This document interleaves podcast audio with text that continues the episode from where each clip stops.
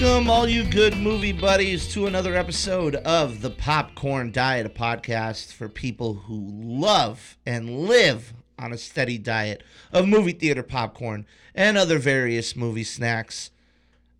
As usual, my name is Rick Williamson, your very best good movie buddy. And with me, as usual, is our other good movie buddy, the Canadian Machine, Darth Canada, Mr. David Melhorn. How are we doing today? I'm doing all right. How are you doing today? I'm doing well. I recovered from my midnight showing. Yeah, I recovered from my my 7:45 p.m. showing, which still went to like 11 anyways. But granted, you got AMC actually broke their tradition. did they? You know how we always say they do exactly 20 minutes? They did more.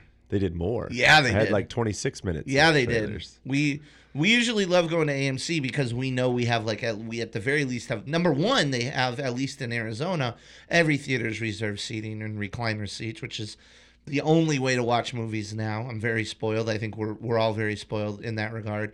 But number two, we know that there's like a buffer so that even if we do show up late, we have like 20 25 minutes and usually you're right usually it is a solid 20 minutes but they threw two i think two extra trailers in there for this one and really really got their money's worth but of course beyond all of that the whole theater experience that we're talking about is Star Wars, The Last Jedi. Our previous episode was all about hyping it, all about discussing it, what it's about. And now that we've both seen it, it's time to break it down. And obviously, you know, this is a movie that is going to require, I mean, it could almost require two whole episodes, just spoilers and non spoilers. But we're going to split this in half. As usual, we're going to start with our non spoiler thoughts of the film, um, just breaking down probably just basic plot points.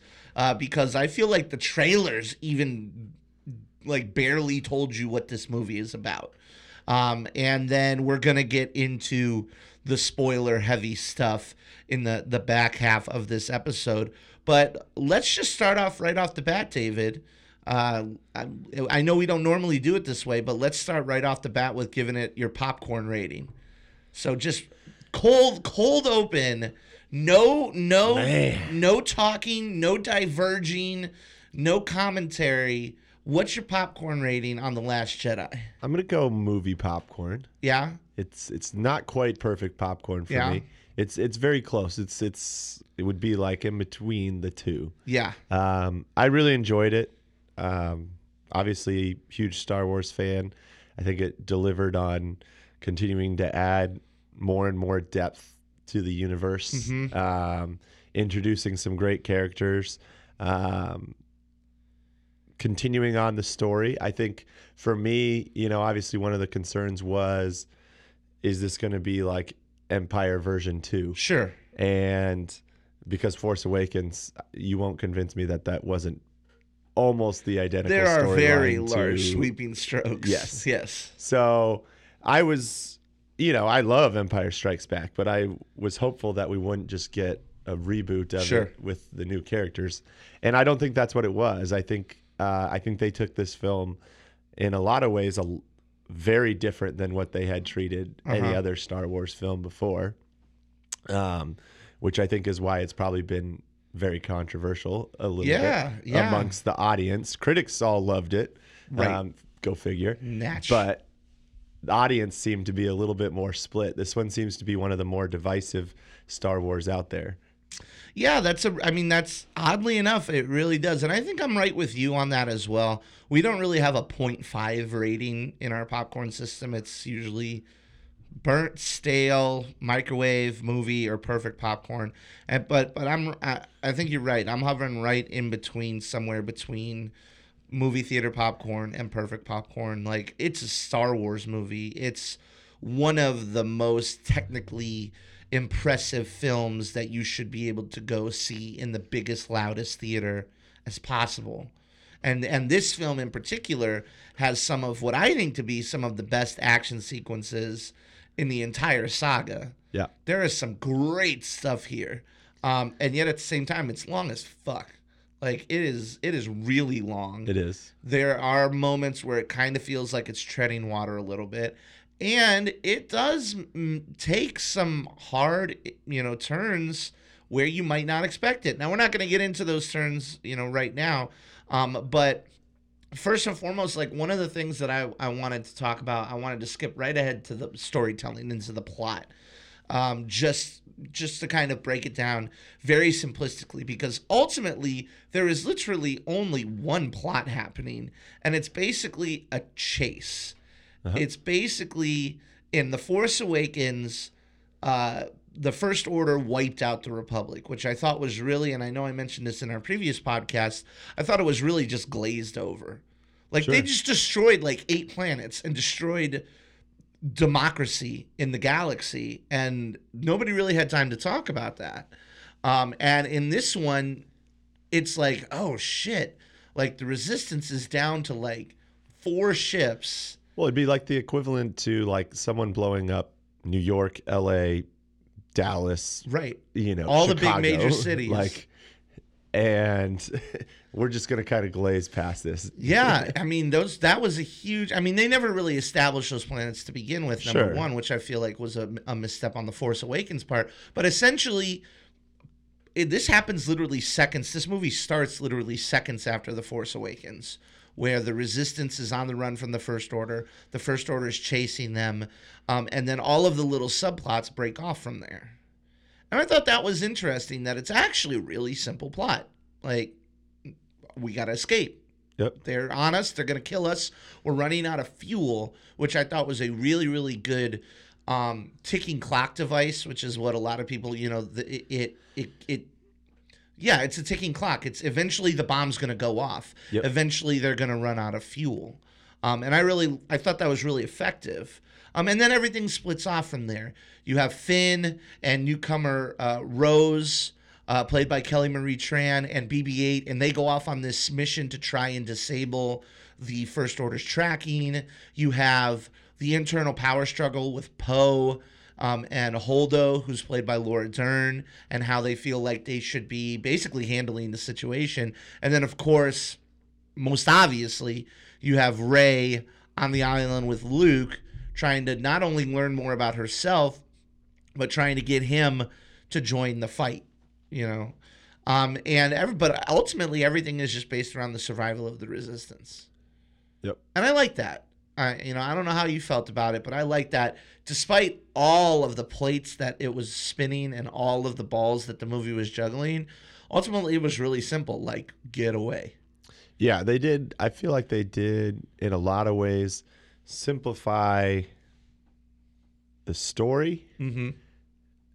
and then complicated it at the same time. Oh So, boy, they did. like, they, yeah. it's it's the the baseline of it, like you said, is a chase, trying to catch one side, trying to kill the other, Right. one side trying to get away Right. and regroup, and that's at the end of the day everything that the the main thing that's happening. Like none of these other things matter if they don't get away, Sure. basically.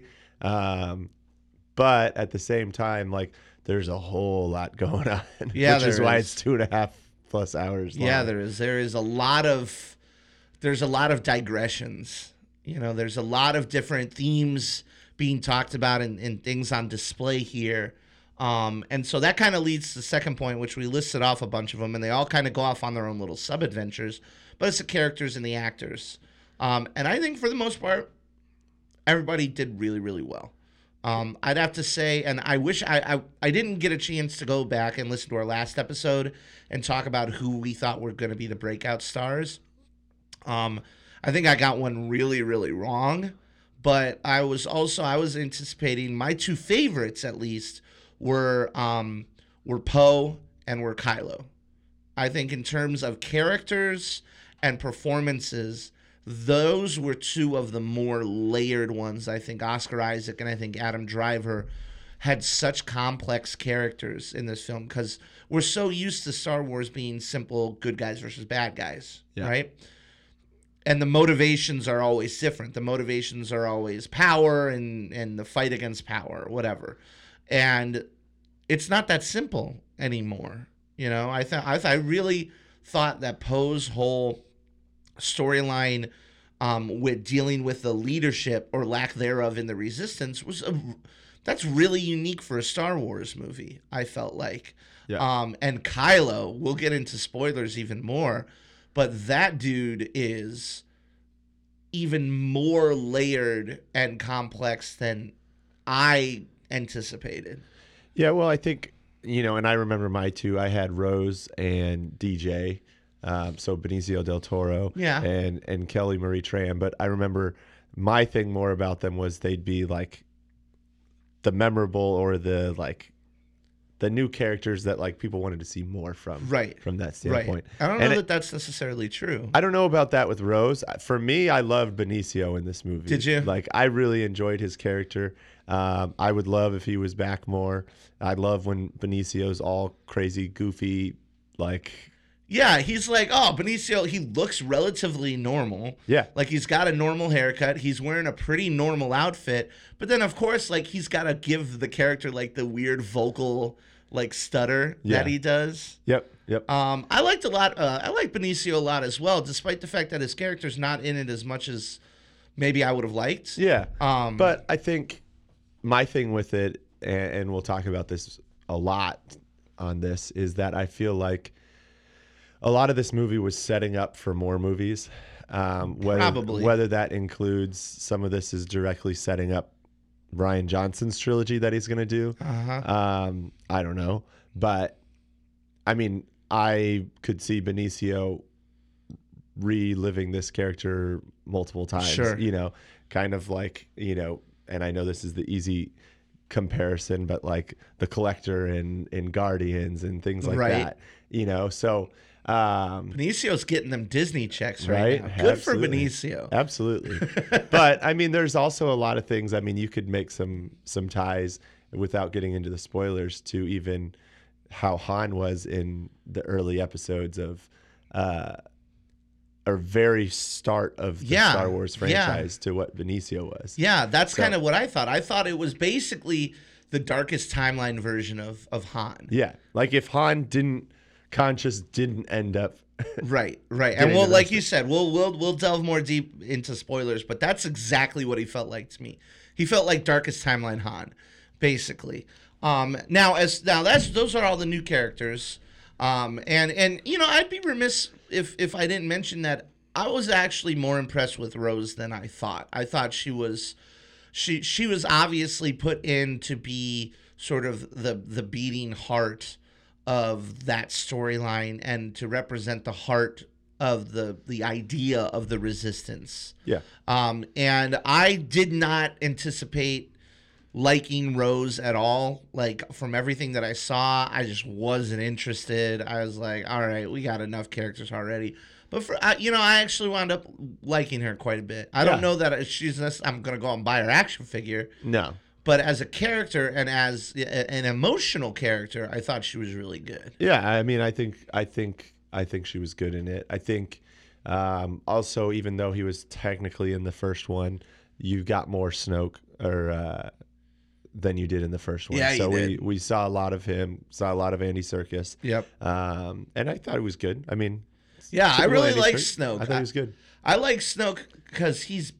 I, I like Snoke a Yeah. lot. Uh, without Snoke is probably the one that you have to tread the most careful over when it comes to spoilers and whatnot. We won't talk too much on him until we get to the spoilers. no, section. suffice to say that I liked what he was about, and I was and I was his his journey and his sort of character arc was easily the most unexpected. Yeah, I Um, would agree. Easily. Um, and now, obviously, we haven't even talked about the two biggest ones. The two we haven't talked about Luke and Leia. Yep. Um, and I think that I, I have some very interesting thoughts, or I have some very divisive thoughts on maybe the themes of this movie and the way that Luke and Leia are maybe portrayed uh, for the majority of this film. But going just by performances, crush it. Yeah, like I Mark think they both were great. Mark Hamill crushes it. Uh, and Carrie Fisher is fantastic as well. Yeah, Um, and they have a couple of really good moments in the film that are like, oh shit, like this is Leia from like this is Leia from episode four. That oh that's Luke, like where you recognize Well, it's hard with uh, it's hard with Leia with Carrie Fisher's Leia because let's think back to like the first three that she was in. Yeah. She was, you know, I guess the if you're gonna say someone had the sex appeal of of the first ones, like she was like people liked Princess Leia for that, but she also was like that feisty, like Yeah, she was the sassy like badass. spunky. Yeah, exactly. But you know, it's hard when someone's so much older than what they were, Right. And we're playing the storyline because there's certain aspects that have to be a little bit different, even Sure. just purely in her her voice. Like, Right. she sounds way different than what she did. Well, Carrie Fisher then. did a lot of smoking between like Return of the I Jedi. know. Well, and and- that's well, and that's the thing is like there's certain things like you're like you have to kind of take it. You have to go like motherly. You have to like change her almost into a motherly she, type role. Yeah, she kind of came off as like a sassy aunt, Yeah. you know, like in a way. Like that's how I They still it. gave her some sass for sure. Oh yeah, definitely, definitely. More than what you saw from her in Force Awakens. Yeah, yeah, she definitely got a lot more to do. You Yeah. know, both of them did from what they did in Force Awakens, which wasn't hard for Mark Hamill. Well, yeah. yeah. Um, and, and you know, just technically speaking, I think this film is is amazing. I think, you know, it, it's one of the better looking Star Wars films, just in terms of shot composition and cinematography and whatnot. Like there are some really, really excellent uh, visual scenes involved. Um, like uh, for example, I mean, just the entire battle on Crait is just so visually interesting with the And white it- and the red. And I think what you saw from that was them like making a specific effort to make something memorable. Like, and I think that probably comes a little bit from Rian Johnson, obviously. yeah, Because if you think of Looper, like it was, you know, visually there was a lot of like very memorable visual right. aspects of it. Like it's a pretty film from that standpoint. Oh yeah, Um, and while Star Wars has always been heavy with like the technical CGI, you know, planets and all that kind of stuff, hmm um, this one seemed to like not rely as heavily on it. I know a lot of that is still computer generated and, Yeah. and CGI, Yeah. but it looked a lot more, you know, I guess real from that standpoint. Well, they built a ton of sets. There was, they built more practical creatures for this film than any other Star Wars film before. Um, I literally just read an article a couple days ago that said Star uh, George Lucas came to visit the set, and he asked why they were building so many sets. yeah. Which it's like, of course George Lucas would ask that. Um, so there was a lot that was like real, tangible stuff that's there. And, I, I, and to me, I think it paid off. Yeah, big time because it makes it feel real. I mean, it just ma- that's one of the reasons that the Force Awakens and the Last Jedi were so successful at continuing the feeling of the original trilogy is because they didn't go all green screen like the prequels did. Yeah. The prequels have this gloss and this shine to them that just wouldn't feel right in these movies, you know. Um, but and I mean, going the at like we already mentioned the action se- sequences. I think the Crait action sequence is pretty damn good. I think the opening battle was one of the best space battles Yeah, was. in in the series. The shit that Poe does in his X-wing was like I was like, yeah. yeah. He he banks that one turn and I literally almost started clapping. It was so cool. Yeah. Um, there's some really, really good action sequences in here. Um, the uh, I mean, obviously this film's gonna have a lightsaber fight, and that was badass. Like every every major action. It's basically what three major action action sequences in the entire film, sort of. I mean, we could say maybe four or five Yeah. if you pick the small ones. But you got the opening battle, you got uh, the the lightsaber sequence, you got the the final battle, and they're all fantastic. Like they are all so well filmed, well composed, well put together. Just really, really, really great action filmmaking on display here. But that isn't to say that it's a perfect film No. there's a lot of interesting shit going on here that you know let's talk about man, I don't want to get into too many spoilers. So let's talk about the characters. Obviously, some characters got the short end of the shaft. Well, why don't we just move into this spoiler section? You want to just this? get right Yeah. into it? So that's so, right at like 20 minutes. Let's just put it out there right now because it's hard to not talk about it without Yep. talking about spoilers. This is very difficult for us. And I thought we've done a pretty good job here. But if you don't want to know anything else about The Last Jedi, just take just know that uh, just remember the quote from the trailer. This is not going to go the way you think. that quote is as much said to Rey as it is to the audience. It is a really, really damn good Star Wars movie. It's a little long. Some of the characters, oh, David's getting a call. Some of the characters are are new and interesting. Some of the characters get a little bit shortchanged. The action's fantastic, but I would encourage anybody who goes to sees the la- goes and sees the Last Jedi, do not go in with ex- just throw your expectations out on the door. This is not your typical Star Wars saga movie. I think that that's really important to note. But it's great movie.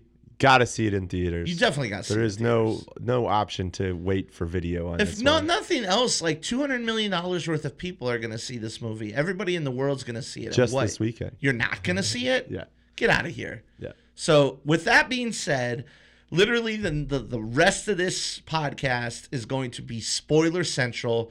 So turn it off right now because we're gonna get into it big time. Um, and and I guess you know let's start with some of the. I guess we'll lead it off with what we didn't like, or some of the things that we didn't like with the film. Um, and I just kind of wanted to start with the shortchanged characters. We brought up one already.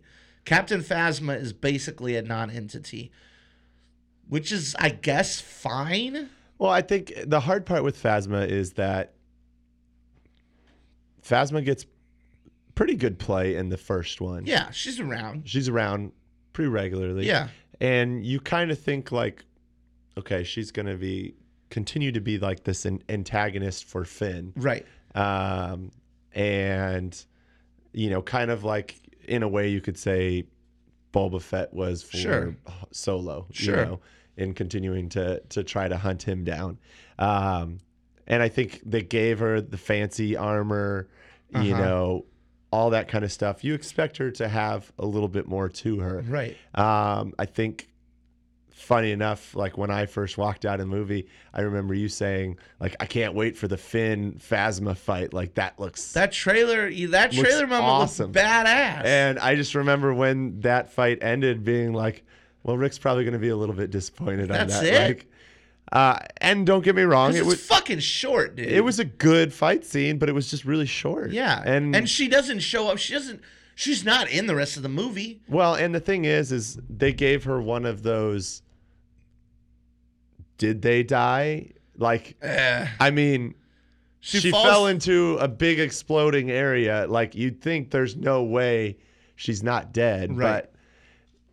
Who knows? I the mean, at the same time, though, I feel like that is part of an unfortunate part, not but a part nonetheless of Star Wars tradition. It is Star Wars tradition to make a really cool, badass secondary villain, and then just you know, like listen Yeah. to Boba Fett, Darth Maul, Jango Fett, Darth uh no, that fucking General Grievous. Yeah. There, all, that has happened in every Star Wars movie. Yep. So, like, the fact that it happened here, some people are getting pissed about it. And yeah, I guess I'm a little disappointed about it. But when you think about it, it really fits Yeah. almost perfectly. I mean, Darth Maul at least got a really extended Prolonged, yeah. lightsaber battle with, yeah. with and uh, Grievous got his big, long fight. And Jango got to be a badass all throughout Attack of the Clones. Yeah. He's literally one of the best parts of that movie. Yeah.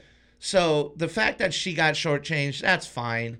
Um, she was really the only big major character to get shortchanged. Although I will mention, poor one out for Admiral Ackbar. Just, just uh, like the fact that they wipe out all of the main leadership of the resistance like that was like, wow. Yeah.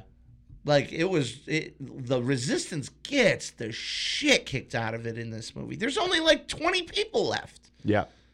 Well, and I think also, you know, one could argue Yeah. that Snoke gets a little shortchanged. Like he's But I like it. no, I I liked what they did. I didn't have issues with it. But if Yeah. we're talking about people that you could potentially say were shortchanged, Sure. he's that man on the wall the whole first movie. Uh-huh. And then this one, you finally get to meet him, and he shows a little bit of his power and He's that kind of uh, thing. overpowered as fuck. Yeah, Like he is like just tossing people around, yeah, force lightnings people, flipping, fucking around with Rey. yeah, Like he's super overpowered. yeah. Because I mean, we're we're building up that Kylo and and Rey are these super powerful like like they've basically been equating it to like similar power to what Vader had, Sure. you know, Anakin had when Sure. he was younger. And like Snoke is tossing them around like Like nothing. they're little kids. like you know? nothing. So I actually really like this part because if you think about it, like again, one of the biggest complaints that I see, and we'll kind of talk about this a little bit more, but but the critics obviously love this film. Ninety-three percent on Rotten Tomatoes. Pretty much everybody's enjoying it. Everybody's got a little bit of issue with it. Like everybody's saying it was a little bit overlong and, and whatever. But the audience reaction has been decidedly mixed. Yeah. And I've seen a lot of the Star Wars nerds on the internets talking about how they were mad that Snoke was wasted. And I don't think Snoke was wasted. I think Snoke, number one, when you go back to the original trilogy, nobody knew anything about the Emperor. He was just an evil dude. Yeah. We didn't know about the Emperor until George made his prequels, and I thought we all hated the prequels. I thought that's what everybody Yeah. talked about, Yeah. you know? And so the prequels are what gave us Palpatine's journey. He didn't even have the name Palpatine in the original. He was just the Emperor. Yeah. He was just an evil dude. And that's literally what Snoke is. He's just the most evil dude, right? And in the original trilogy, there was no Emperor in Star Wars. There was only a little bit of the Emperor's glowing face in Empire. And then the Empire showed up, and then the Emperor showed up in Return of the Jedi. I feel like this is basically almost mimicking that, except like instead of Darth Vader killing the Emperor for good, Yeah. Kylo kills Snoke for evil. Well, and I think the other thing is, and that's the that's that's a good debate too. Is did Kylo kill Snoke to basically take his place because I he wanted the so. power? Yeah. Did he? But did he also do it in a way to defend Rey because he felt like Rey he could turn Rey from that standpoint? Cause, Sure. Because if Rey's going to end up being his biggest antagonist, Right. like why wouldn't you let Snoke off her Right. and then kill him? Well, because I mean, they talk about how they saw visions of each other, Yeah. right? Yep. And she was so convinced that she could save him, but he was so convinced that they would be leading together side by side. Well, and the question too with with with Kylo too, and I know we're kind of jumping all over here is Yeah. um, is he doing all of this like with this clouded view of like out with the old, in with the new, like this world just needs to be whitewashed, Yeah. and like we're the ones that are there to do it. He's the ultimate millennial. Like Fuck old people. it, like I don't I don't I think he you know has this disenchanted view of like everything else because of his history. Um, I don't think he's like your traditional like bad guy. No, he's not. That's the best part. At least to me. Like he he is number 1, I feel like this is Star Wars made by millennials. I think one of the big and and I don't know if I think that that's a good thing or a bad thing, but I think in this film there are a lot of different elements in this film that make it seem like millennials made this movie in a big bad way. Um, just there's a there's a lot of stuff in here, but Kylo is one of the most um, obvious ones because he is not willing to listen to the way it used to be done. I don't care about the way that it used to be done. I don't care about this apprentice bullshit. I just graduated from college and I want to be vice president of a Fortune 500 company. I didn't put in the work but I'm fucking running the show now. I'm taking you out, old man. I don't need you. If I can see a moment, if I can see an in, you're done, Yeah. right? And that's what Vader wanted Luke to do. Vader, remember, Vader was like, "Join me, Luke. Then we can take out the Emperor. Can we and we can run the galaxy as father and son, right?" But Luke was always trying to pull at the good. Kylo, I feel like, has gotten rid of all the good. And I feel like that's really exciting. At least I hope they do, because I personally do not give a fuck about saving Kylo Ren's soul. He's the bad, bad dude in the galaxy, and I want to see him go down. Yeah. Well, I think he.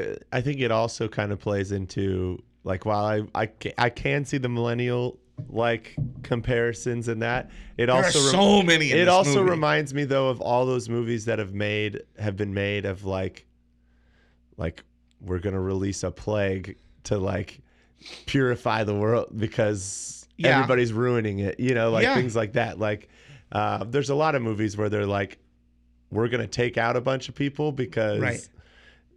Otherwise this world's gonna end type of thing Yeah, and things well, like that I mean, that's what Kylo feels like. Kylo feels like a 99 percenter. Yeah. Um, in the sense that we're gonna take out the First Order, we're gonna take out the Resistance, we're gonna build this world how we want it to, because all these old bastards, all they've done is screw it up. Think about it in the same way, and there's I I I can't help but think about how millennials think about old people now. Oh, you screwed up our environment. Oh, you screwed up our housing program. Oh, you screwed. Oh, we get student loan programs. Oh, this is all because the previous generations fucked us over. Like I feel a lot of that in this movie because this movie doesn't give a damn about your nostalgia. It doesn't give a damn about your warm fuzzy feelings, you know. It gives you a Luke that is disenchanted, who is grumpy, who so do you think that Force combination of Force Awakens and Last Jedi take away your happy ending from Return of the Jedi? I Like- don't know, dude. Like I concerned. I still stand by the fact that, and this is a whole other conversation that we can get into, but serialized storytelling, just storytelling where we're just getting to the next episode. All right. Because that's essentially what a lot of big franchises have become. A lot of big franchises have become episodic, very much like huge two hour episodes of television. Right. And if you've watched any TV show that's spun its wheels in its last few seasons, you know that if you're telling a story without an end, then there's going to be a point where you're it's just bullshit. Jumping the shark. When Fonzie jumped the shark on on, on water skis, we're done. Happy days should be over. but instead, they made the equivalent of like four more sequels. So I do stand by my my idea that this does rob some of the happy ending of Return of the Jedi. I think Return of the Jedi gave our heroes their happily ever after. And that's how stories used to be told. And they lived happily ever after. You didn't get another sequel. You didn't get another prequel. You didn't get the untold story. And they lived happily ever after. so would you have preferred this third trilogy yeah. in this sequence to not have Luke, Leia, Han? I don't know, man. I, I think maybe maybe I would have preferred it had Luke, Leia, and Han, but maybe I would have preferred that it showed them fucking happy, like they lived a full life. But there's always going to be the struggle ver- of good versus, you know, Yeah, good versus the- evil. we wouldn't have you know, three other that. movies. Like otherwise, we're not just going to make like a rom com Right. after you know six episodes of Star Wars, like just to show like I don't know that I want a rom com, but like, like it feels like from Return of the Jedi to the Force Awakens, all this bad shit happened, and we don't get to see any of it.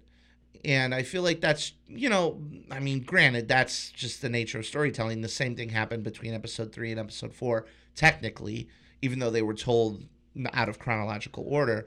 I feel maybe, maybe, and I'm just throwing it out here. I'm just spitballing, but like, why not start the Force Awakens with Han and Leia? You know, Han living the cushy life, and Leia being, you know, a senator or or even the leader of the Republic and Luke is running his Jedi school. Like why couldn't everything have been nice?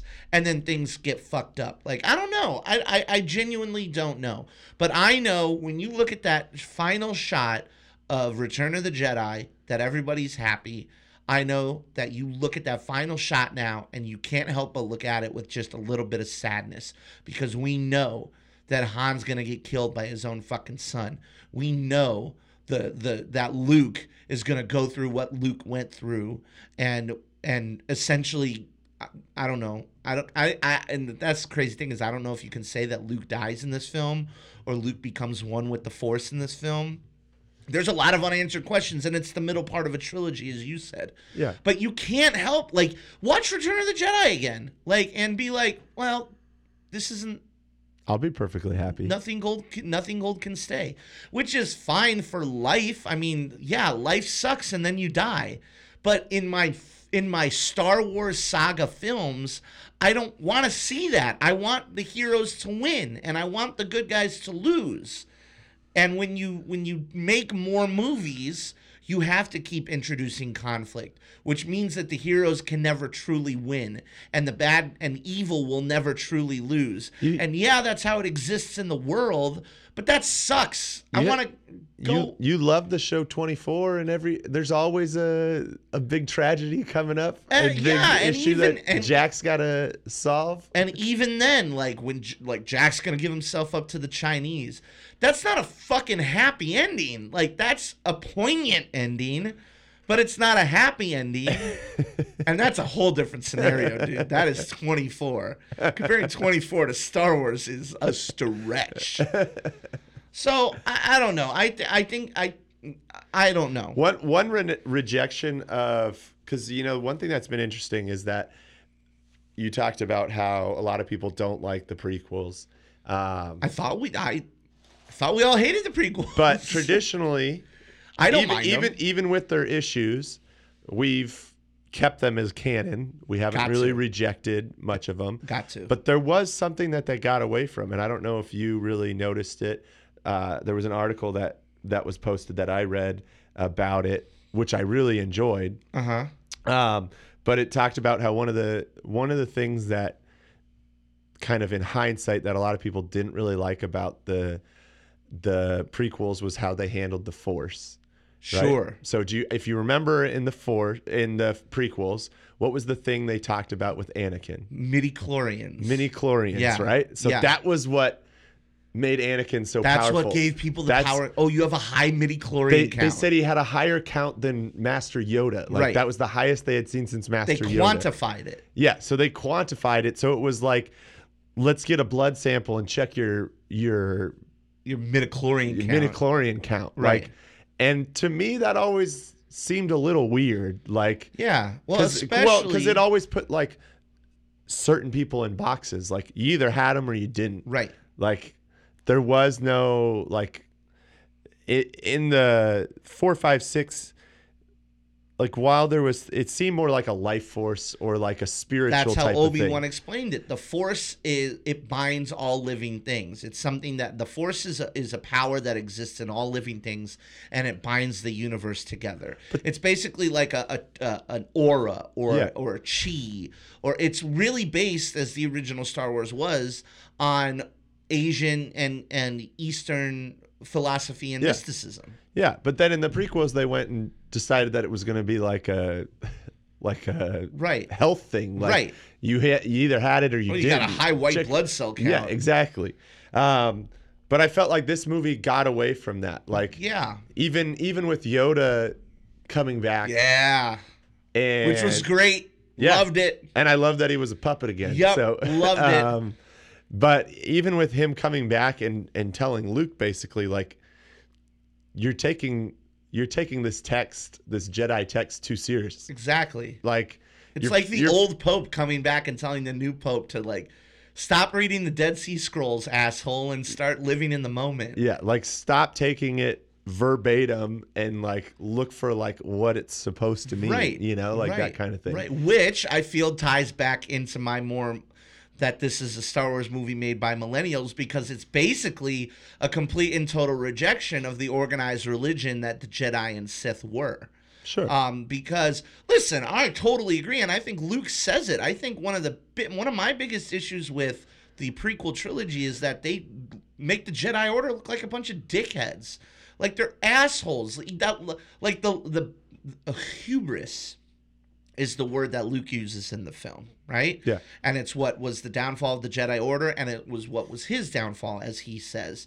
And I think the perfect embodiment of that is that. Do you remember that fucking librarian in Attack of the Clones when Obi Wan is looking for a system and he's like, "This system should be right here," and he's and sh- and that bitch is like, "If it's not in our library, then it doesn't exist." Like just haughty toddy. Yeah. And that always rubbed me the wrong way. and that always, like, that was always the picturesque, perfect version of why the Jedi sucked.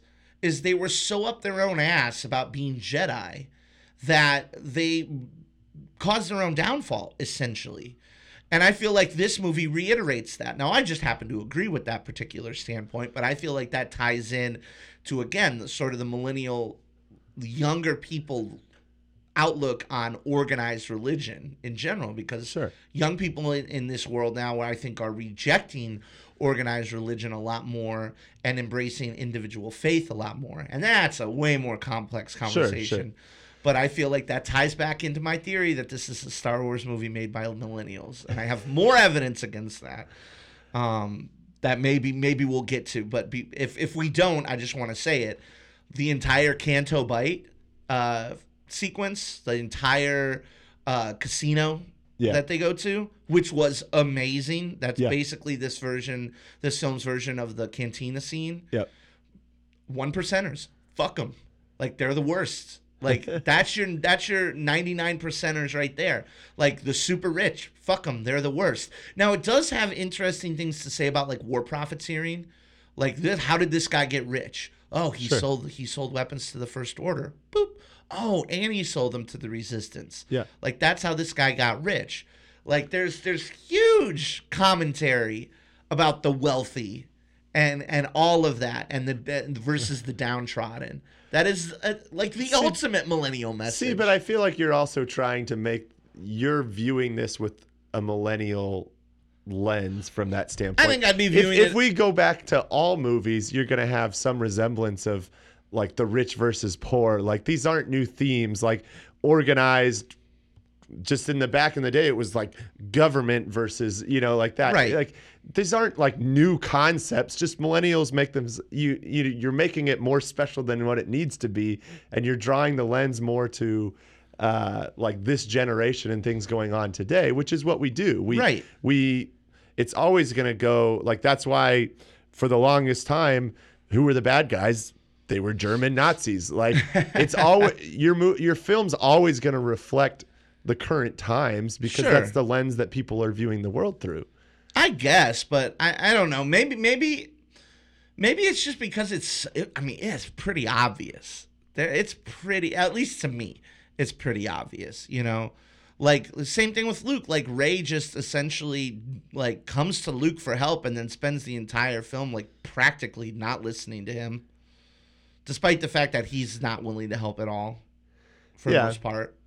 well let's uh let's keep moving let's uh let's talk about some of our favorite things Yeah, So, let's get it- I let's mean- get to some positives here Well, and and here's the thing is is yeah, we've been talking for the last 20 20 minutes or so about quote unquote issues with, with, that we had with the film. By no means did this like derail my enjoyment of the film. Like I I loved everything that's happening here, and even even though like I say like oh it's millennial Star Wars, like that's not necessarily a bad thing like that makes the character of Kylo Ren interesting. That makes some of these decisions that are being made and some of the commentary that's being made interesting.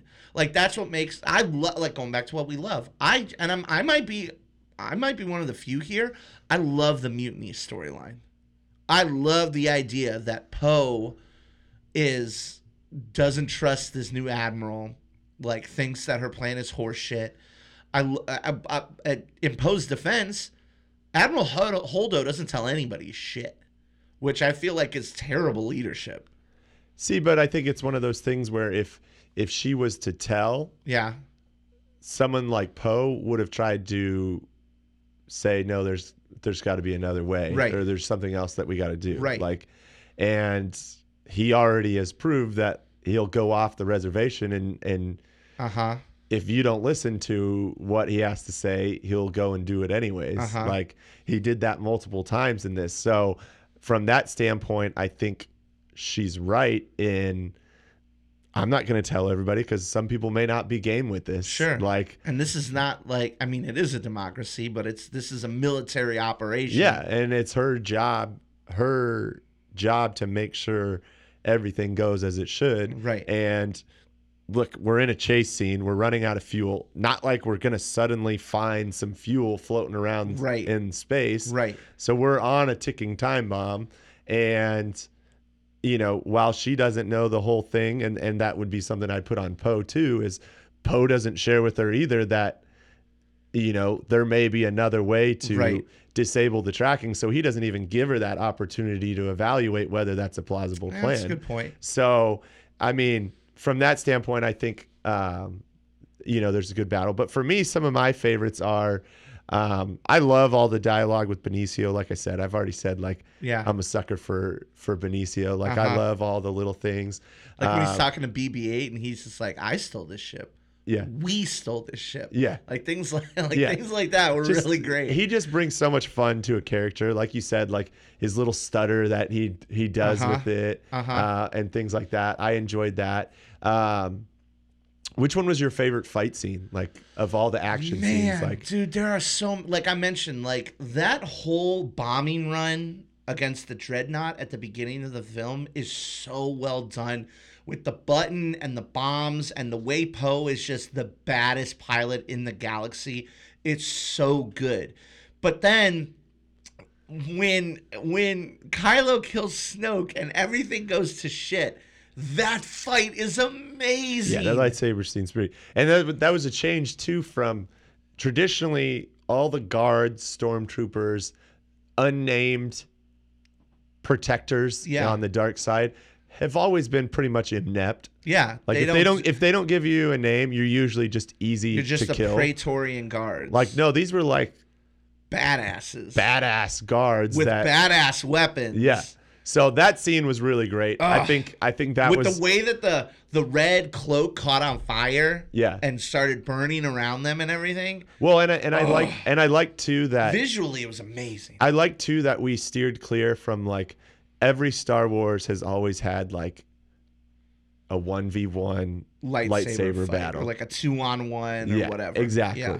And so I like that we went a little bit di- different direction. The Uh-huh. only big lightsaber battle that we had, we had the little one with Luke and and Kylo on the battlefield, but that Right.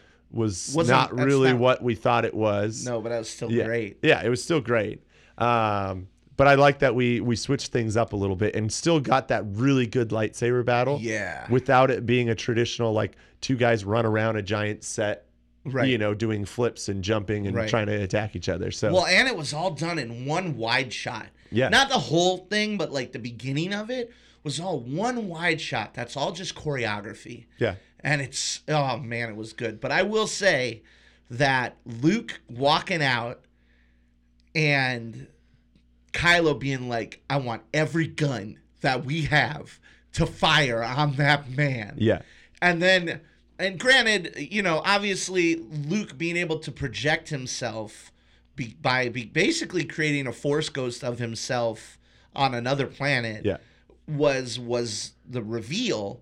But that whole sequence was amazing because to me it showed that Luke was more powerful in the Force than anyone ever before him. See, and here's here's my thing. The, if I had a little bit of an issue, and not jumping back to issues, but um, as we're talking through more and more of these scenes, Right. I feel like the Force, like we said, it's kind of taken a journey through the films. Like Yeah. more and more has been revealed. I feel like in the first three movies, like the Force seemed like it was this spiritual thing that allowed people to have these powers. Like, Right. you know, these aren't the droids you're looking for. Right. Um, you had, Lightning. you know, choking people, Yep. lightning, lifting the thing out of the swamp. You Uh-huh. know, like, um, you had all these different ways that it kind of showed itself. Now we're getting into some pretty crazy things. Like Yeah.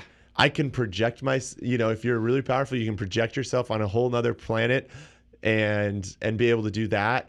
Even with Snoke, you can plant like interactions in people's like you can make people interact with each other. You can bridge, build that bridge in the force. Like, yeah. how did Snoke plant that seed in Rey when he had never met Rey? I guess technically they're saying it was through Kylo Ren and Right. that interaction that Kylo had had that connection with with with Rey. So like, and then the only Force use that I was a little little turned off on Yeah.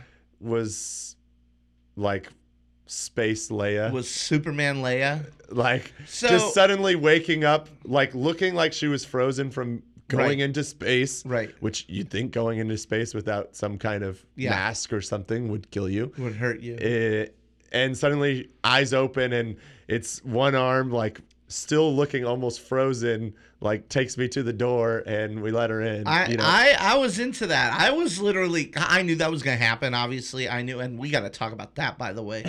Um, I kind of was like, ooh, the whole theater thinks they just killed off Leia. Yeah Like right, and I'm like, ooh, this is interesting, but I know what's gonna happen. Well, and we talked about going into it. What are they going to do with Leia? Like, Yeah, because so- Carrie Fisher died. So, and we talked about how it wouldn't really be right to like just punk Leia and right, and have her just never show up Right. again, like go off on a ship and never come back. Um, so you kind of felt like maybe they're going to give her like a death in a battle Yeah. from that standpoint. I am super interested to see what they do with Leia. I mean, she's Carrie Fisher's gone. Yeah. The rebellion's down to twenty people. Yeah, Like- it's not like you can just remove her from there because she's the only real leader. I mean, you have Poe, Right. who I would say is a leader. Right. You got, you know, I don't know Some her name. other the the girl that kept showing up. Yeah. Like the one that stood and talked to everybody With when curly you hair. thought Leia and all Yeah. of them were dead. Yeah. Um, but yeah, there's not like a whole lot to the resistance. So it's like either you're just got gonna have her. She's gonna you're gonna do something really brief with her. I don't know. You're gonna I die mean, off. She's gonna die off screen. Like I, we've already talked about it before. It's super interesting. A lot of unanswered questions, but but I really liked. I, I and again another thing that I liked is Poe's journey from being the guy who we gotta attack, we gotta blow it up, we gotta kill him, we gotta stop him, to being the guy who recognizes that sometimes like survival is more important.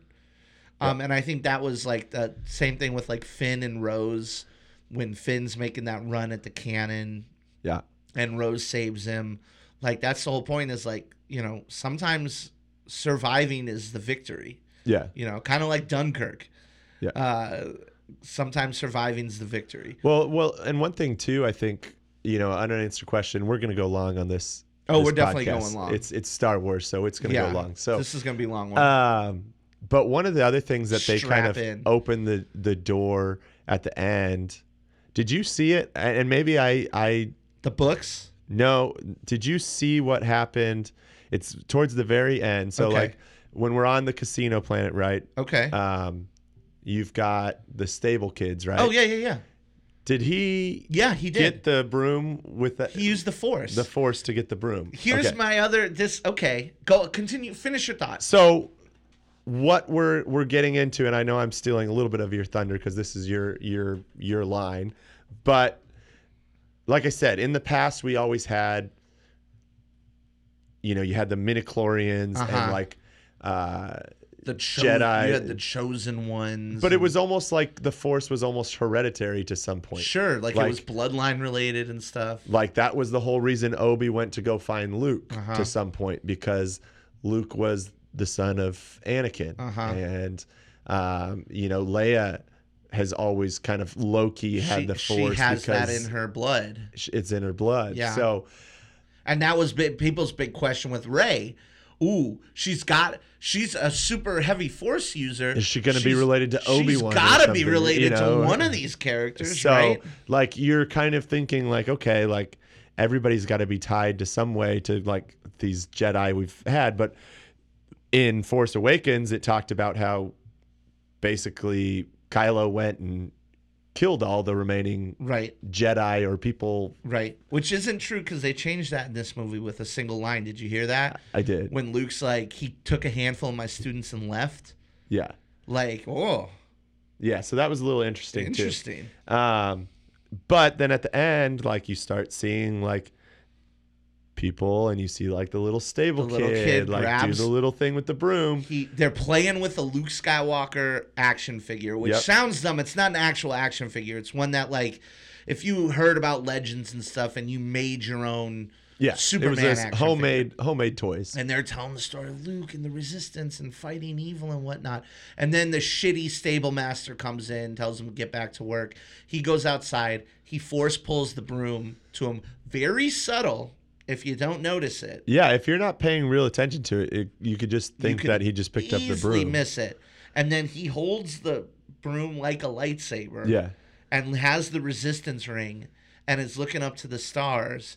And this is yet another example of why I think this is Star Wars for millennials because everybody's special, David. Anybody can be special. Anybody can be special, which I am not against because going all the way back to the original Star Wars, midichlorians are a force that binds all living things. So it, or not midichlorians, but the force Yeah. is what binds all living things. So it makes absolute sense that there are more force. I mean, uh, uh, what's her name? Maz Kanata, you know, who's in this for a very, very brief moment. She's force sensitive. yep. She's just some alien, you know. Uh, Rey, as it turns out, allegedly, one of the biggest questions that everybody had answered. It's just an orphan from yeah, two meaningless people. and that's amazing to me. What's amazing to me is that Disney made this movie. Disney, all powerful, our new overlord Disney, made this movie. And The Force Awakens was so successful because it built upon nostalgia and because it was basically a remake of A New Hope. And this movie took all those questions that people asked and they were basically like, fuck you. It doesn't matter. It doesn't matter where she came from. It doesn't matter who Snoke is. Like because and and I think that's really interesting for Rey because she literally came from nowhere. You know? And that's I mean that's how things happen sometimes. Well, and I think that's where I think a lot of people are kind of thinking like there's so many unanswered questions to this this movie. Like, okay, she came from nothing, but like how does she have the force? And like did she really come from cuz this It is Ky- awakened. but this is the thing. It's Kylo saying he saw your parent. He saw her parents, right? That's they the were just a person couple of drunk junkers who sold you for a drink. They're dead in a graveyard But it, the thing is, is they did leave the door open for like, is that Kylo trying to Fucking with her? manipulate her, Sure. so she joins him? Like, is that him playing mind games? Also, the person that put those visions in his head, technically, we were told was Snoke. right. Like he was the one that connected them. He was the one that showed them what they saw. Sure. Like he makes the comment, you think you think you you saw visions of being able to turn Right. Kylo. Right. Like so like that may not even be true. Like all Right. the whole thing about Rey being from, you know, drunk space junkers, Sure. you know, like that kind sure. of thing. Sure. I think we're getting into the point where we are such a, a we are a society and we are a film watching society. We we consume so much, and we are so used to breadcrumbs breadcrumbs being put out there for us, um, in terms of oh, there's little mysteries that need to get solved. I mean, lo- basically, it's lost. So Yeah. it goes all the way back to J.J. Abrams yet again. You know, there's all these breadcrumbs that need to be solved. And that's what's super interesting to me because JJ put out all these breadcrumbs and then Rian Johnson just came in and said, fuck your breadcrumbs. It doesn't matter. Right? See, and now I- JJ's coming back. But I think there was still some breadcrumbs and things in there.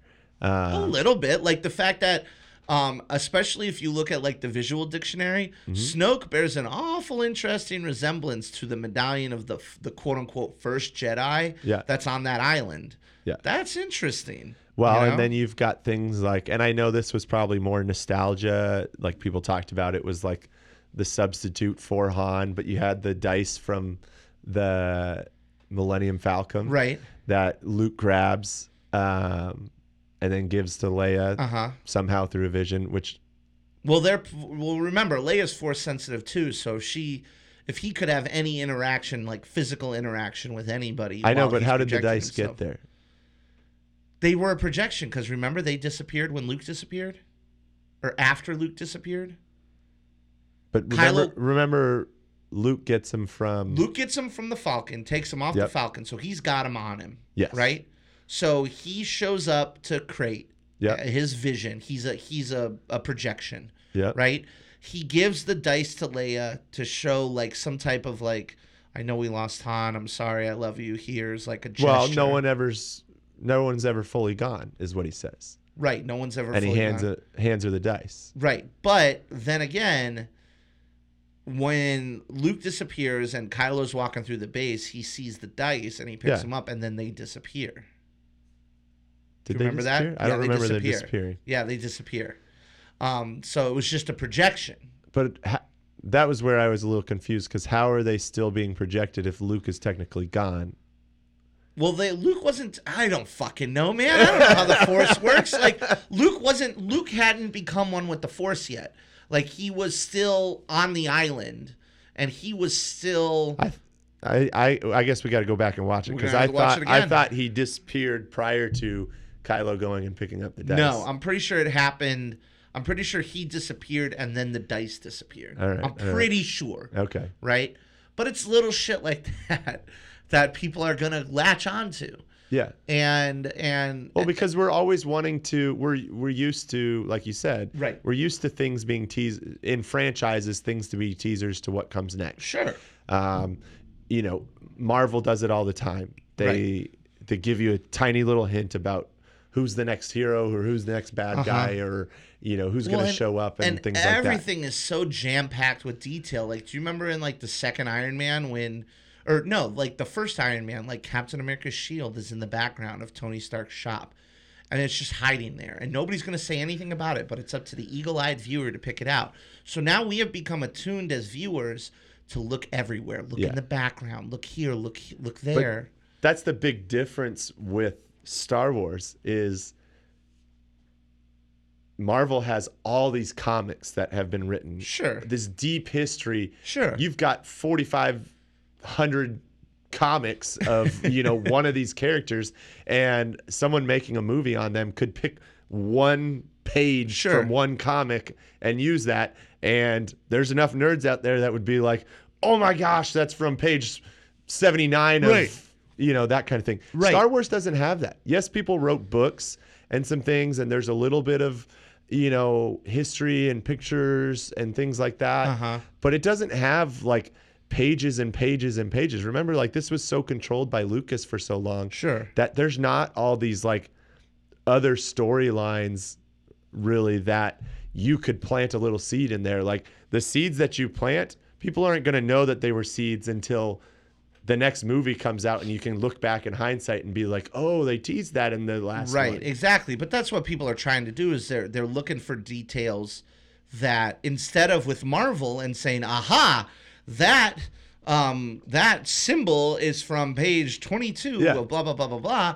Instead of having that reference people are like that's a symbol. That symbol means something. Maybe that symbol's gonna mean something. Look at this look at this look at this look at this. Yeah. like what does this mean? What does that mean? And they're asking all these questions and then when they don't get those questions answered in a way that like they find fulfilling then they give a 56% on rotten tomatoes.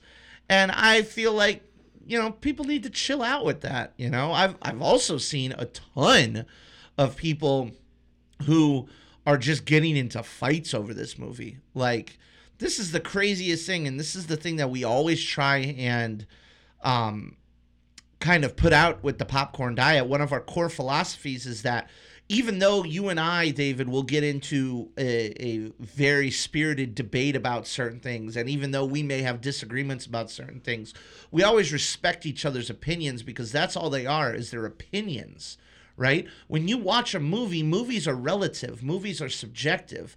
People can go into this movie and they can feel completely betrayed, and many people have, it feels like, or it seems like. And they can come out and they can be raging about this movie all they want. Um, and then you can have other people coming out of this movie and they're absolutely in love with it. And the biggest problem that I'm seeing is that those two sides can't accept the other side at all. They're all interested in telling the other side that they're wrong. And I feel like that is the least Star Wars thing. Like that is the least Star Wars thing because you know, this movie makes makes some hard decisions. Yeah. You know, like we said, like they kill Admiral Admiral Ackbar like nothing. Yeah. You know, and they turn Luke from the ultimate Jedi Master into a crotchety old man until he becomes a fucking Jedi Master again. Yeah. Um, you know, they do things that's unexpected, and people sometimes react to that negatively. Well, and I and I loved, you know, there's lots of things in there, and I think to me, what makes this movie so successful is that it does force a lot of questions, and people won't like that. Sure. But like for me, there's something about a movie that lots of people can take in different ways, Yeah. and I like that when there's still a movie to come. I hate it when That's true. you have nothing more to come. But we know there's so got- much more to yeah. come from Star Wars that I'm excited about the future. Absolutely. Yes, they left me hanging in some areas, and I would have liked things areas. maybe done a little bit different. But I like that there's so many more stories to tell. Right. And that's what gets me pumped that Disney does have Star Wars is that, you know, forever we thought George Lucas was just going to sit on Star Wars forever. Right. And we were never going to get Star Wars again. And that's Which we- why Force Awakens made all the money in All the the world. money in the world. Um, and so that's what I'm excited about. But um, before we go into like a two hour podcast Yes. on this, there's going to be questions more- we didn't talk about. Couple. There's a lot we didn't talk about, but we got a who, more who do you think the winners are from this film? Who would I'm you gonna- say are the people that came out of this movie? And we're just looking at it from who won this Sure. this film. All right, I got three. Right. I, I got, uh, as I said before, I have Oscar Isaac as Poe Dameron. Not only the actor, but the character. Again, I feel like the character went from that cocky flyboy to somebody who recognizes like when a victory a victory can be made in retreat. Um, Adam Driver, Kylo Ren. Um, I'm I'm so interested to see what happens with Kylo Ren, and yet at the same time, I want no redemption for him at all. I don't give a You don't fuck. want Ben Solo back? I do not give a fuck about him coming to the light side. He murdered Han Solo. I don't give a fuck. You don't get to come back from that. You're done. I want to see him go down. I want to see him get taken out. Um, Do you want him to? Do you want to see? You want more buildup, though. You want him to get more evil. Oh, hell yeah! You want him to kill more people. Yes. which is why you I get the payoff. Which is why I love when he killed Snoke that he's just like, I'm the supreme leader now. You bow to me, and he's fucking choking I, Hux. I, I will say I loved Hux. Like Hux Hux, is is, the perfect. He's the perfect Empire general that we got used to. Of like that inept one that like Vader just tortured. Yes. And like He's so good. He's for for all that, and, and I'll mention my third one in a second. But Domhnall uh, uh, Gleeson needs a little shout out because for as like overpowered as Snoke is, and as s- crazy Kylo is, Domhnall Gleeson is like hilariously evil. Like just in a sniveling, like fire on them, fire the cannons. Like it's so enjoyable. Like well, I love it. He plays the bad guy so well, and he also plays like that arrogance of like like his relationship with Kylo. yeah, um, that kind of carries over from like sort of people's view of Kylo in the F- Force Awakens, Uh-huh. in that like he's not Vader. Like no, people don't look at Kylo as Vader. No. Like um, they look at Snoke like the Emperor in a lot of ways, right. but they don't look like Kylo as as Vader. So Right. like he thinks like he's in front of Kylo. Like he thinks like he can tell Kylo what to do. right. And Kylo then changes just grabs him and throws him against the side of the of the ship or Yeah. whatever. Um, so Domhnall Gleeson's great, but my last one's Mark Hamill as Luke Skywalker as a big winner because uh, you know we. You know, we didn't even. I mean, Hamill's been working for a long time. We know he's perfectly capable, but I don't think a lot of people weren't weren't sure. Maybe like we're bringing Mark Hamill back. Well, Mark Hamill wasn't necessarily the greatest actor back back in the day. He is amazing in this movie. He goes through such a journey from where he was to where he is to where he winds up being that is just so good and you can just see like the fear and the sadness in his eyes. And then when he comes in at the end, he's like, I'm a fucking badass again. Like he is so, so good in this movie. And I am so excited to see because I think Luke's coming back. I, I think there's no way Luke Skywalker is never going to be seen or heard from again. Uh, that dude is one with the Force in a way that no one else has been one with the Force. So I'm I'm really excited to see what could happen there. But those are my three. I got uh, I got Adam Driver, Kylo Ren. I got Oscar Isaac as Poe Dameron, and I got uh, Mark Hamill, as Luke Skywalker as my three big winners. Yeah, my my winner obviously Kylo Ren. One, anytime you get out from underneath the thumb of your boss, Hell yeah. you know that's a good sign. Uh, expanded, I think, powers a little bit there. Mm-hmm. Uh, I do still like that he kind of he's still getting tricked and just like he's not on top of his game just No. yet. Like Luke still deceived him, and s- everything worked out.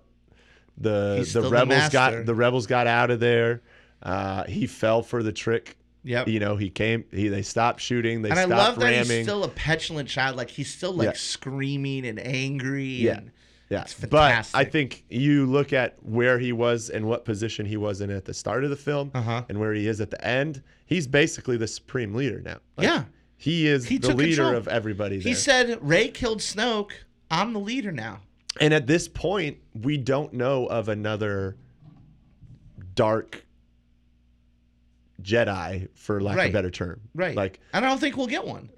right now, all that we know is the only dark person out there now that Snoke's gone is is Kylo. Well, we also have the Knights of Ren. Don't forget the Knights of Ren, who are, I think, the other students that Kylo took.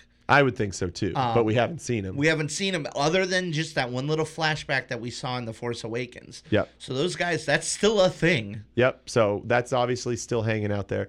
Um, other than that, I mean, I don't know that there was a lot of of winners on on the the rebellion. I mean, everybody got their ass kicked. There's, I think there's I think you pour 20 re- rebels left. I think you pour one out for for uh, uh, Holdo, or Pouring out for. Oh, we didn't even mention that part. dude. she was she was great, and she went out like a gangster. as as depleted as the rebellion is, Holdo took out like seven ships Yeah. with that light speed move. Yeah. And everyone in my theater was just like, "Oh my god." Yeah. You could feel it cuz it goes quiet and then all of a sudden it's just like Yeah. like literally eight, ten ships Yeah. blasted out of space. So you gotta, while she died in the process, Yeah. you gotta you gotta say like that she was a fucking hero. champ. Yeah. Like if you're gonna go out, that's the way that you go out. Yep. So uh, those were my two big ones. I, I do think Poe. You saw him, like Holdo and uh, Leia Right. Both said that they really liked him. So you see him going from like you said, just top pilot in the rebellion, Right. to someone that you could see as a respected like leader within Sure. the rebellion. Sure. So uh, those are my two winners. I'm gonna go to my losers, Go and I'll it. let you go. Uh, losers. I'm gonna go a little bit with with Finn. Like af- Okay. after Force Awakens, like I felt like he was gonna be more involved. Right. Um, And he's kind of off on his own little side. he starts quest. out in in med bay, Yeah. you know, in Yeah. a pouch that's you know to- recovering from suit, yeah. basically uh, from what the end of Force Awakens. Uh huh. Um, and you think he's going to get that um, some kind of heroes. You know, you think he's going to be more involved because I would argue that he's just as much the main character in Force Awakens as Rey is Sure. Um, and as Kylo is. I think those are the three main stories in in Force Awakens. Uh, but he really kind of fades to like a secondary character in in this one. He doesn't so have quite an arc. yeah, he He's doesn't have much as much just- going on. He's pretty much just Finn the whole movie. Yeah, I mean, you see him, his connection with Rose. You know, you got the the kiss from Rose. you know, Yeah. that kind of thing, um, and that connection there. But he doesn't really like advance much in there. Like No. you thought he was going to get the big fight with Phasma, um, and you didn't really get that. And so I think if I was disappointed in like what I got to see from a character, like Finn would be one of them. Okay. Um, again, not like he had a bad, but biggest loser without a doubt. Well, two, they're tied. Um, would be Snoke. I mean, you thought this was going to be again. I'm ha- I like what they he did, with it, literally is a loser. but he literally lost Yeah. and did not end up being what we thought. We thought, you know, we got Andy Serkis cast, like we're gonna have he's gonna be like the new emperor and he's gonna Right. be, you know, reoccurring. He gets whacked an hour and a half into the film. He gets cut into several pieces, yes. which and, is amazing. and then Phasma. So Yep. while Rebellion had their losses, the the First Order had some some big losses too. good too. point. They both kind of kicked the shit out of each other. That's other. why I think it's very much different from Empire in that I don't know that you can really say either side won or lost. Yeah. Both had some big losses, and both I think are going to be kind of figuring out where do we go from here. Right. Um, obviously, First Order has a lot more resources Right. right now, um, but you also have that kind of storyline that the rebellion hinted at, like. They've got allies around the galaxy, Sure. people that say they would step up. Sure. You even have You got all these Force kids showing up. you got Maz, who was in some fight when She we was- saw him there, She was battling some some trade dispute or something like that. but she's an ally of the Resistance. So, Uh-huh. like, there are allies out there for the Resistance too.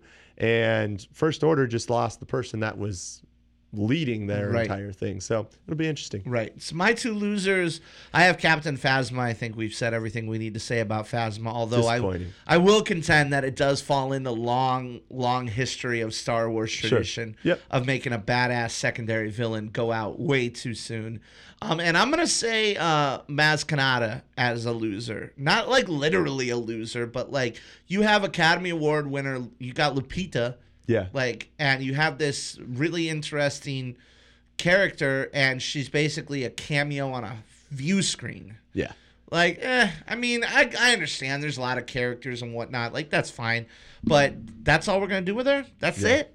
Um also who the fuck was holding that camera while she's talking? Because she's running around shooting people. Right. does she basically have a little droid gopro following her? Apparently. or does she have her own cameraman? Or what? Because i was thinking about that it's not like she's talking to a console. She is running and flipping and ducking, and the camera is with her, projecting her onto the view screen. How did what? How did that happen? Yeah. Um, Well, and and one other thing that we didn't mention, and, and we're running out of time, but oh, we've B- ran, we've ran out of time. BB-8 turns into like this like attack droid at some point. Like suddenly can shoot crap out of him. and, Like he's got an endless storage inside of him. Like I like BB-8 in this movie. I heard a lot that BB-8 wasn't in this movie a lot, but I really liked him a lot. I Well- liked. I liked that his head fell off and you got to put it back on. I liked that the little thing thought he was a slot machine. yeah. That's where he got the coins from. Well, and those stupid little things with Chewie. What are the the Porgs. the Porgs? Let's say let's just get it out there. Make that the, money. the Porgs Yep. and Evil BB-8 could have not been in this film, and you wouldn't have known. I love but Evil they are BB-8. both there to sell money. Make print that, money. money. Disney. Disney's like, you know what? We're gonna make this controversial movie, but we're gonna put Porgs in it. We're gonna put Evil BB-8 in it, and we're gonna make all the merchandising money. Hell Absolutely. yeah! Are you kidding me? Absolutely. Those were the two most blatant Yeah. money grabs in the movie. Oh, yeah. Don't get me 100%. wrong; they both were endearing and and had some fun Uh-huh. that they brought to the film, but both of them were by far done only to make money. Yep. Absolutely. I've and I have zero problem with that. now let's wrap this up a little bit with a you know about where does where does Star Wars go from here? Obviously, we have some of the other films that are being made right now. We have Solo, that's getting wrapped up currently, um, and uh, that's coming out in May. So we're gonna get a trailer for that real soon, I imagine. But then we have the other offshoots that are are go, gonna go into production fairly soon. There's a Kenobi movie that's pretty much guaranteed to get made. Um, there's also the possibility of a Boba Fett movie being made, and then there's Episode Nine. And Episode Nine, leave. I mean, there are still questions to be answered. Maybe they'll get answered, maybe they won't. But like, is Luke dead? Is he one with the Force? What what exactly happened there? Um, does because remember you go all the way back, go all the way back. Let's go all the way back for a second to Episode three and the story of about how Darth Plagueis was able to create life. Yeah. Who's to say that Luke is not fucking immortal now? Well, You know? if you want to get that crazy, what about he says no one's ever gone? Right. Maybe he can bring back Han. Anybody, I mean, like, I mean, we could get if we're just crazy. getting nuts. But Um, if, but at worst case scenario, I think Luke is a Force Ghost at worst. Oh, absolutely. Well, I mean, it if you're gonna take tiebacks to the original three, Yeah. like the whole battle with Kylo out there screamed of Vader, Kenobi, strike me down and I'll become Exactly. more powerful than exactly. I ever had. You know, like Exactly. that screamed that. And I- also, it's important to note that only three characters in the history of Star Wars have died by disappearing: Kenobi, Yoda, and Luke. yeah, So there you go. very interesting. Um, like, does Snoke even matter? Does do we even need to know about Snoke now? Do we need to know his storyline? I don't. Like, I mean, I'm. I don't care. Like, No. I'm fine with the fact that they built him up as like a badass emperor dude, and then Kylo was just like, "Fuck you." yeah. To me, that was just like evidence that we're not doing this like exactly. films. Because where do we go in this next film Yeah, now? yeah. Like Kylo killed the Emperor. He did what Darth Vader did at the very end of Return of the Jedi, except he didn't do it for good. He did it for evil. So now where do we go from there? And that's the big question. I've already made my opinion very clear that I don't give a fuck if Kylo Ren turns good. I want to see him go out. How do you feel about that? Do you want to see Ben Solo you know, you know what? return to Now that we know Carrie Fisher can't be a big part of this, right. I'm all for let's go evil. Let's go. Let's whack Kylo Ren in an Yes. epic way in the last movie. Um, when there was still the possibility of like Carrie Fisher and Luke, and like potentially you could have like Happy Family again, Right. Type of thing. Like maybe I would have been interested in it, but now that we know Carrie Fisher, there's it's impossible for her to be a major part Yep. of this next film. I'm all for let's have have him get even more evil, I'm into it. more hated. Bring his and mask let's back. get an epic care. epic ending. The question I would say, let's just make a pure speculation to end this. Okay. Who kills Kylo? Oh, dude, I was even thinking about that. I thought it would be like crazy if it was like Finn or something like that. Like that would be like, how the fuck does that even happen? Um, if it's if anybody kills, it's got to be Rey. It's, Or it could be. I mean, it could be Force Ghost Luke. Who knows? Let's let's go this. I'll give you two two options. Okay. Rey or the field. Who you taking? Oh man! oh man! Um, damn. Ooh, I'm taking the field. No, no, no, no, no, no, no. I can't do that. Oh my god, that's a hard. What do you take? You take Rey, right? Or do you take the field? I was gonna take the field. Man, I might have to. I might have to take the field. I might have to take the field. All I right. feel like I'll take the field. All right. Because like think about like how does Darth Vader go out or like how does the Emperor go out? Like think about it. Like Yeah. think about how any bad guy went out. Yeah. They never went out the way you thought. Yeah. So like even Boba Fett, like how's Boba Fett go out? You know, like all those types of things. Um now I got one last thing that I want to mention. And yes, we're going fucking super long on this, I understand, but this movie obviously we're moving away from the more chosen one idea to a more like everyone can- could could have the force and whatever. And we know that Rian Johnson has signed on for a quote unquote new trilogy. What if the new trilogy is episodes 10, 11 and 12 and it's just not about these characters? Yeah. It's all new characters but it's 10, 11 and 12 In the timeline, same it's timeline. in the timeline. Yeah. Yeah. I mean, personally, that was, if I'm being honest, that was kind of what I hoped. I hoped there would be tiebacks to the old, but given the time that had expired from four, five, and 6 Uh-huh. to seven, eight, and 9 Uh-huh. I had hoped we'd have more of.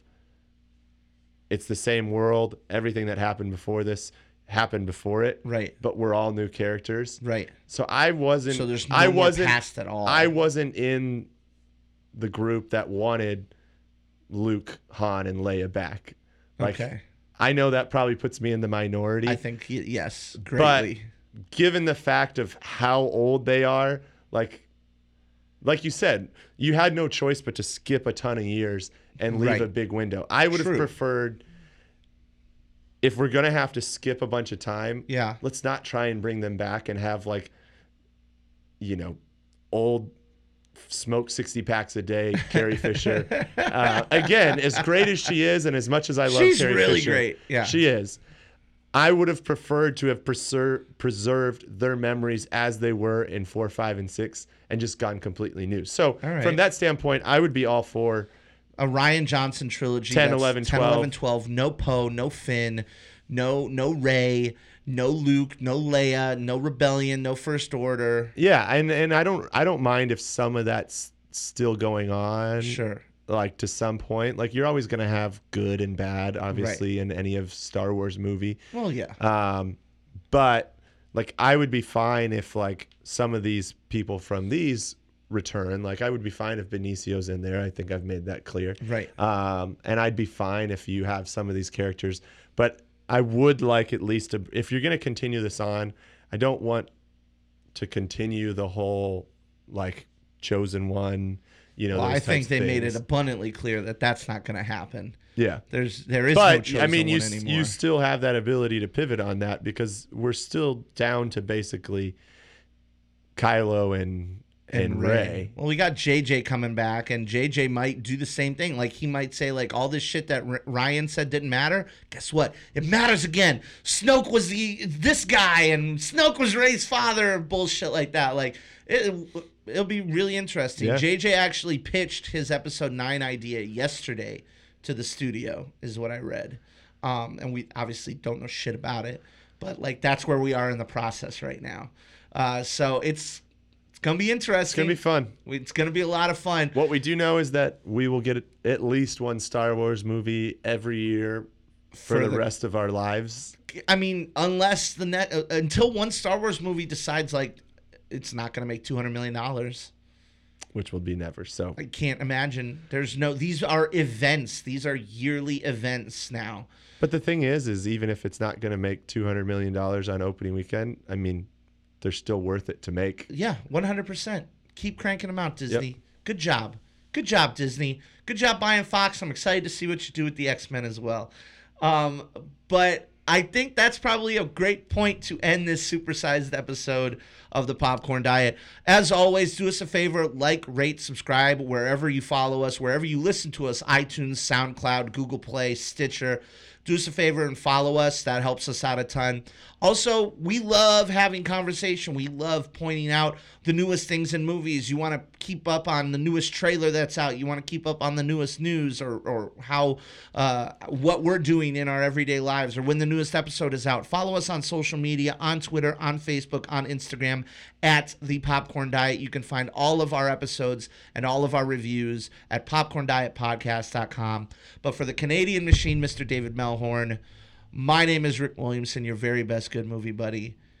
May the force be with you, and we're going to see you next time with another good movie on the Popcorn Diet. Adios.